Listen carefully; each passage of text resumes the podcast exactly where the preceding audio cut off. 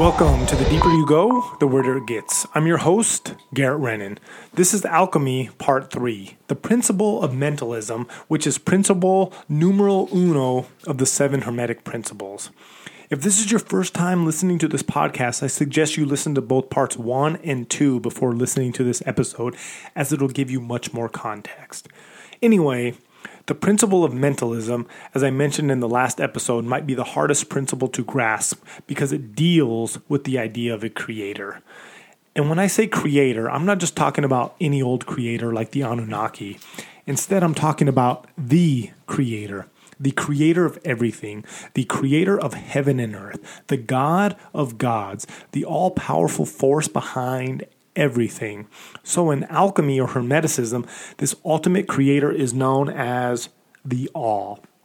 And this idea of an all knowing, all seeing, all encompassing force that is responsible for the creation of everything, well, that can be a hard pill to swallow because if such a force exists, then the next logical question would be well, where did it come from? I mean, it had to come from somewhere, right? Because you can't get something from nothing. So when it comes to this question, the the question of where did this force or creator come from, the answer most commonly given is that this all-powerful force didn't come from anywhere.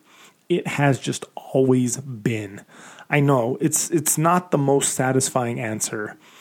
But here's the truth the answer is not satisfying because we, you, me, and every other human on this planet, none of us have the mental capacity to actually understand or comprehend the reality of what the all actually is. See, according to the Kybalion, the Hermeticists believe and teach that the all in itself is and must ever be unknowable.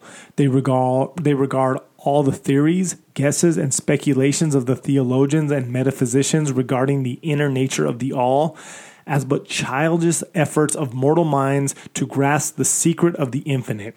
Such efforts have always failed and will always fail from the very nature of the task. One pursuing such inquiries travels around and around in the labyrinth of thought until he has lost to all sane reasoning, action, and conduct and is utterly unfit for the work of life. He is like the squirrel which frantically runs around and around the circling treadmill wheel of his cage, traveling ever and yet reaching nowhere. At the end, a prisoner still, standing just where he started.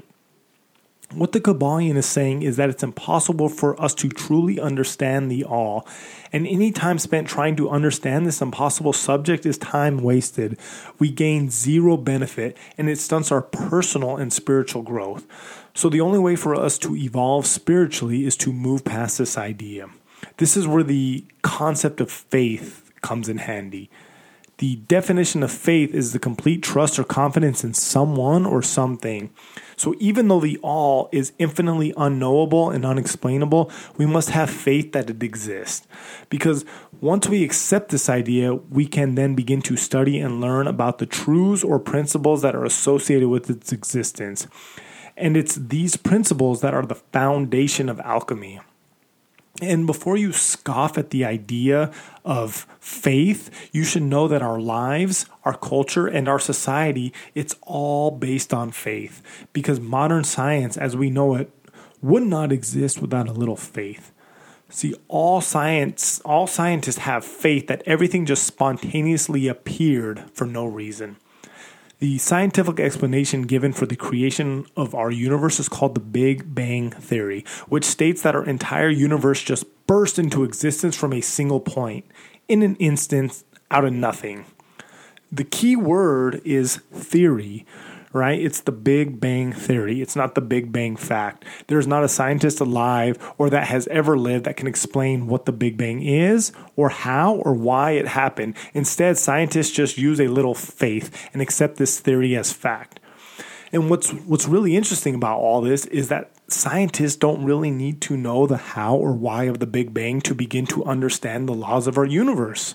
Because the scientific because in the scientific world, the laws of the universe are not found in the understanding of the Big Bang. They are found in the aftermath of the event.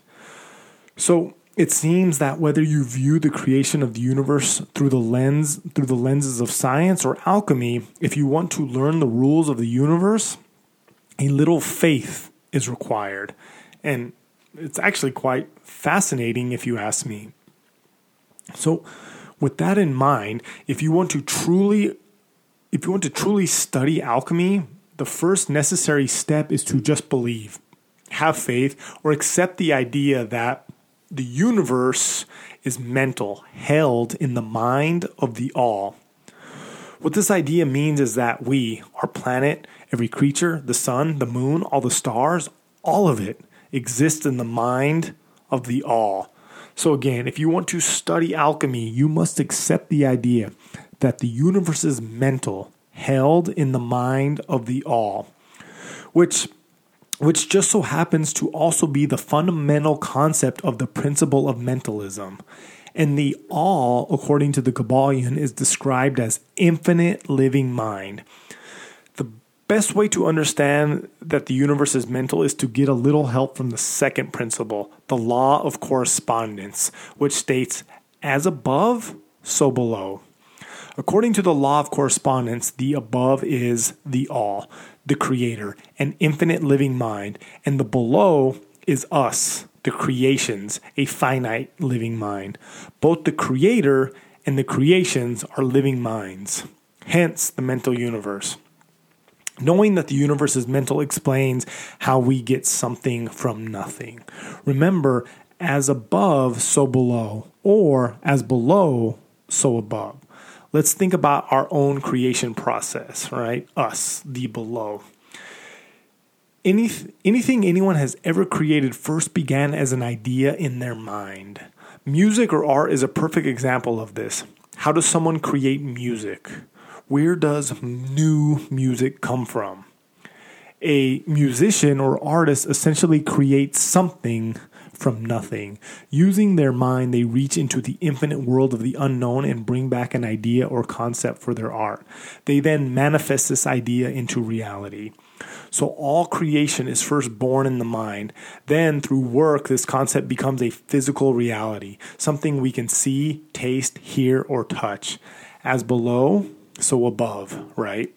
This means this means that the all creates the universe mentally in basically the same way that we, mortal humans, create mental images or ideas. However, our mental creations are a product of a finite mind, whereas the creation of the all are that of an infinite mind. The two are similar in kind, but infinitely differ in degree. And oftentimes, once someone realizes this truth, the truth that the universe is mental is a that the, the truth that the universe is a mental creation of the all they then begin to think that this means our world is nothing more than an illusion or that we are living in some sort of fake or false reality. This idea reminds me of the scene from the matrix when neo realizing he's in a computer program asks morpheus this this isn't real? To which morpheus replies what is real how do you define real? If you were talking about what you can feel, what you can smell, what you can taste and see, then real is, simp- is simply electrical signals interpreted by your brain. What Morpheus is saying is that reality is just a mental construct, and that in many ways, the matrix, the computer simulation, is just as real as the real world. Sure, in the simulation, Neo and Morpheus were able to bend some rules, but but there were still rules that could not be broken. For example, if you die in the matrix, your physical body will also die. In other words, their minds could not tell the difference between the real world and the simulation. As far as they as far as they were concerned, both were real. And just like Morpheus, the Kybalion tells us that even though our world is a mental construct of the all, as far as we are concerned, the universe, its laws, and all its phenomena are real in every sense of the word. According to the Kybalion, the half wise, recognizing the comparative unreality of the universe, imagine that they may defy its laws. Such are vain and presumptuous fools. They are often broken against the rocks and torn asunder by the elements by reason of their folly. The truly wise, knowing the nature of the universe, use law against laws, the higher against the lower, and by the art of alchemy transmute that which is undesirable into that which is worthy, and thus triumph. Mastery consists not in abnormal dreams, visions, and fantastic imaginings or living, but in using the higher forces against the lower, escaping the pains of the lower planes by vibrating on the higher. Transmutation, not presumptuous denial, is the weapon of the master. What this means is that even though we are living in a world that is a mental projection, it is very much real. And not only is it real, but our world, our universe is also governed by certain unbreakable laws. And just like in the Matrix, we must learn how we can use to our advantage laws against laws, the higher against the lower. Just in the same way Neo, Morpheus, and Trinity were able to use to use and bend the laws of the Matrix to become superhuman. And one of the ways we use law against law is called mental transmutation.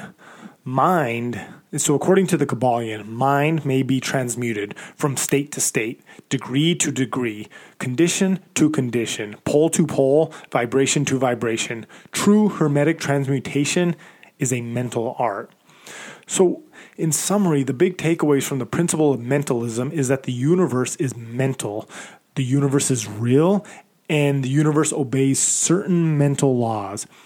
The student of alchemy understands this and uses these mental laws or principles to their advantage. This is why, when you break it down to its core, alchemy is actually the study of the mind, because the mind is the bridge between the infinite, the all, and our physical existence.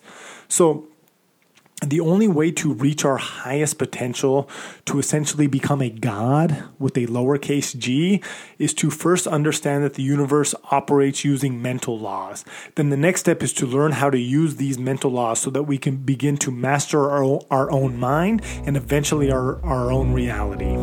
And that, my friends, is what we are going to learn studying the next six principles.